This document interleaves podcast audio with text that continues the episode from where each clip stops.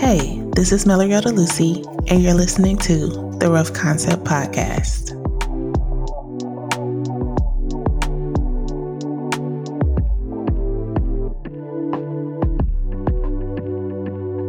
I felt a change in me in a way that I'd never felt before. I had just given birth to my daughter, and while pregnant with her, I felt this switch in me that I knew would unfold over time. It was like there were like two parts of me at war my old self and the new woman I was becoming. And it was intense. Like now or never, like the woman I was and the woman God called me to be could not share the same space anymore. And that would explain all the stress and the tightening of my chest and the knot in my throat.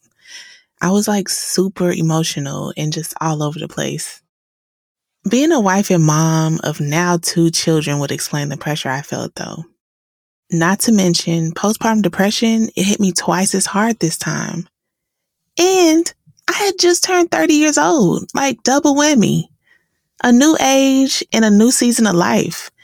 And it's funny how like at this time, my younger self demanded to be heard. I left her behind when I became an adult wanting to be the best at every new role in my life. The role that I was taught I needed to master, like motherhood and being a wife and being a professional and how I showed up in the world. But the fiery, creative, expressive part of me was tired of living in this box that I felt life pushed and shoved me into. It no longer fit me. It no longer fit the woman I was becoming. And what I believe now is that I was changing as a person and I needed to make room for this new version of myself.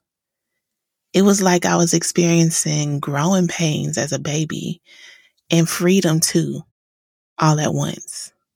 This is the experience that birthed Women in Bloom, the collection that changed the game for me, for my creativity, for my career, the collection that prompted me to share one of the toughest seasons in my life. It called for me to be vulnerable and to share my story. But what I appreciate about this collection the most is how it resonated with other women.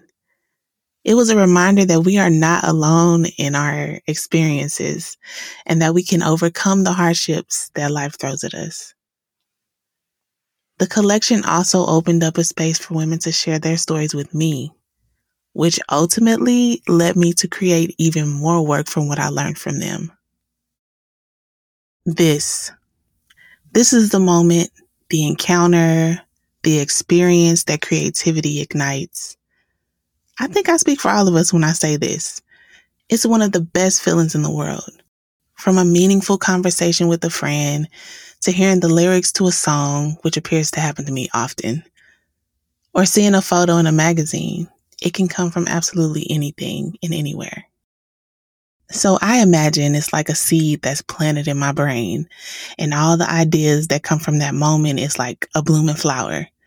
I like to think that I walk around this earth with a gigantic flower crown on my head with all the moments that I've encountered over my lifetime. yeah. Like, but it's a reminder that I'm very much alive like there's air in my lungs and blood flowing through my body, through my veins. The creativity is flowing through me. It's evidence that I'm a creative being. The excitement, the urgency to see the idea through, and it all feels so amazing and it makes me feel so alive. What I have learned is that these magical moments come from us when we are simply living, right? When we are present, experiencing the moment when we are surrounded by people we love, doing what we love, when we are in flow, when we care for ourselves. And I'm learning to allow myself to completely live in these moments so that when they come, I am ready for them. I'm ready to capture them and make something beautiful out of them. This is how I take this journey. But what I love about the creative process is that it's not the same for all of us. Take a listen and learn how this creative navigates their process. Well, um, officially, my name is Cortney Herron, and I'm a painter. Um, I would consider myself a figurative artist, so um, I'm typically painting the female form, just body parts, lots of faces. You'll probably seen portraits that I've done. My art has definitely changed and evolved over time, um, which I'm happy it has simply because I'm really happy with my art right now. I grew up doing art my entire life. You know, I was voted most artistic in high school, that whole thing. I went, um, I knew I didn't want to go to art school right after high school, so I ended up studying graphic design in college. I'm glad I did. I felt like it would perhaps like solve this this need to to keep my creativity and maintain it, you know, as I got older. Um, but it wasn't until 2018 that I really leaned back into painting and the actual um, traditional art in the traditional sense. So I kind of realized how much I didn't love graphic design too much just to to you know continue it as a career path. And I was like, wait a second, why? What's missing in my life right now? Why why did I stop doing art? It was it was genuinely the the thing that just fueled me every single day growing up. So I'm like, why why did I stop this? Why did I ever stop? So it, you know, 2018 is when I really kind of said like, okay, I'm, I'm going to start doing this a little bit more seriously um, and putting myself out there, putting my art out there. And it, let's see, in 20 end of 2022 is when I went full time with my art. So as of now, full time full time artist. It's scary, um, but I honestly I wouldn't have it any other way. It's it's been been amazing. So highly recommend it for anyone who's on the fence. Totally. So I feel like I I'm such like a daydreamer. I I have so much going on in my head. I'm a visualizer. There's so many things that just kind of swirl in my head like just images, memories, things that kind of are just locked in there. So a lot of a lot of the inspiration for my work comes from just what's happening in my head, how I'm feeling, just um, images that I've seen. I'm I'm constantly taking pictures of just you know something i'll see on tv or something i'll be scrolling on instagram and just i'll see like a body part or like a pose or something that'll just kind of sit in my head for a little bit. And i, I just i know i want to do something with it. So i'm usually at that phase i go from there straight to canvas. So i rarely draw. Like i'm rarely actually outlining a figure like on the canvas before i paint. It's it's really just i jump right in. And it's been interesting just to kind of embrace that because for so long I felt like I had to do things in a certain order. Like I had everything had to be perfect about the process.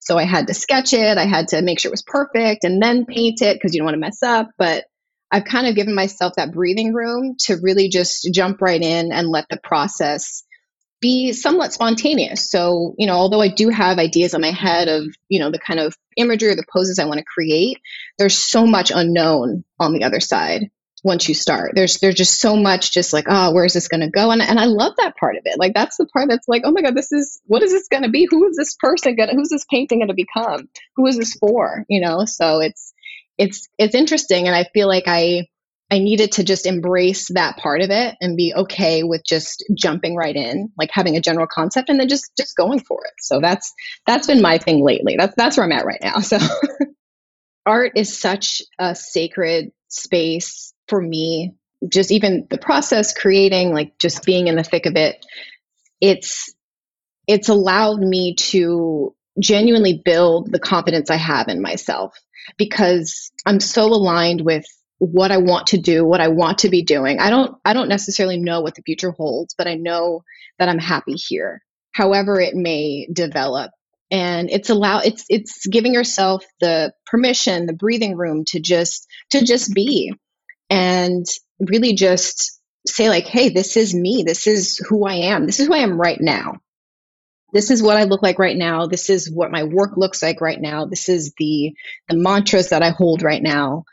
There's so much freedom that i didn't realize i needed as a creative that i had to give myself permission to be. And with that comes confidence, not caring what other people think, not being scared to put my art out there. Like 2018, when I first started, I was terrified to put my art out there. I was scared of judgment. I was scared of just, oh, what if this is bad? What if this isn't good enough for the art world? Whatever that means. You know, it just, there's so many what ifs that were holding me back. And once you start creating, once you start getting aligned with who the kind of person you want to be, it becomes everything just kind of falls into place. For me, it's it's really that first moment of going from idea straight to canvas. It's this magic moment that I I I don't really know how to describe what it actually feels like, but it's just like the excitement, the anticipation of taking an idea, a vision, and putting it right on the paper and just kind of seeing what that first, especially since I'm not really sketching like that, seeing what that first, I guess, rough pass looks like. And it's it kind of just determines the you know the roadmap to to a finished piece. So it's it's really just kind of like ah like that first you know that first you know dab on the the canvas it's it's just like a, a magical moment for for me that i i truly love and it's it's just exciting especially with like a blank canvas and just like like gosh this is a this is a new a new pathway to, of discovery for something even if even if it's just a small painting it's just something new that you're putting yourself into that you can kind of morph and shape and develop as you want so it's that's the part that I love. It's like seeing what's about to happen and making that first impression. To hear more from this conversation, tune into the Rough Concepts Artist Corner episode this Friday. Think back to the last time you felt the initial spark. What emotions were driving that connection? Take some time this week to connect with those emotions and let them guide your creative process. There's no right or wrong way to go about it. It's your way that matters. And remember, it's the feelings behind the creative connection that makes it addicting and powerful. So have fun with that. Take a deep breath, trust your instincts, and create something that captures the essence of those emotions. Share it with me. I cannot wait to see it. Thank you so much for joining me. I hope that today's discussion sparked your creativity and inspired you to embrace your unique journey. Don't forget to share your thoughts, stories, and creations with me using today's creative prompt from the episode. Be sure to subscribe so you don't miss out on any future episodes. Leave a review, and let's continue to support and inspire one another on this incredible journey. Until next time, keep creating.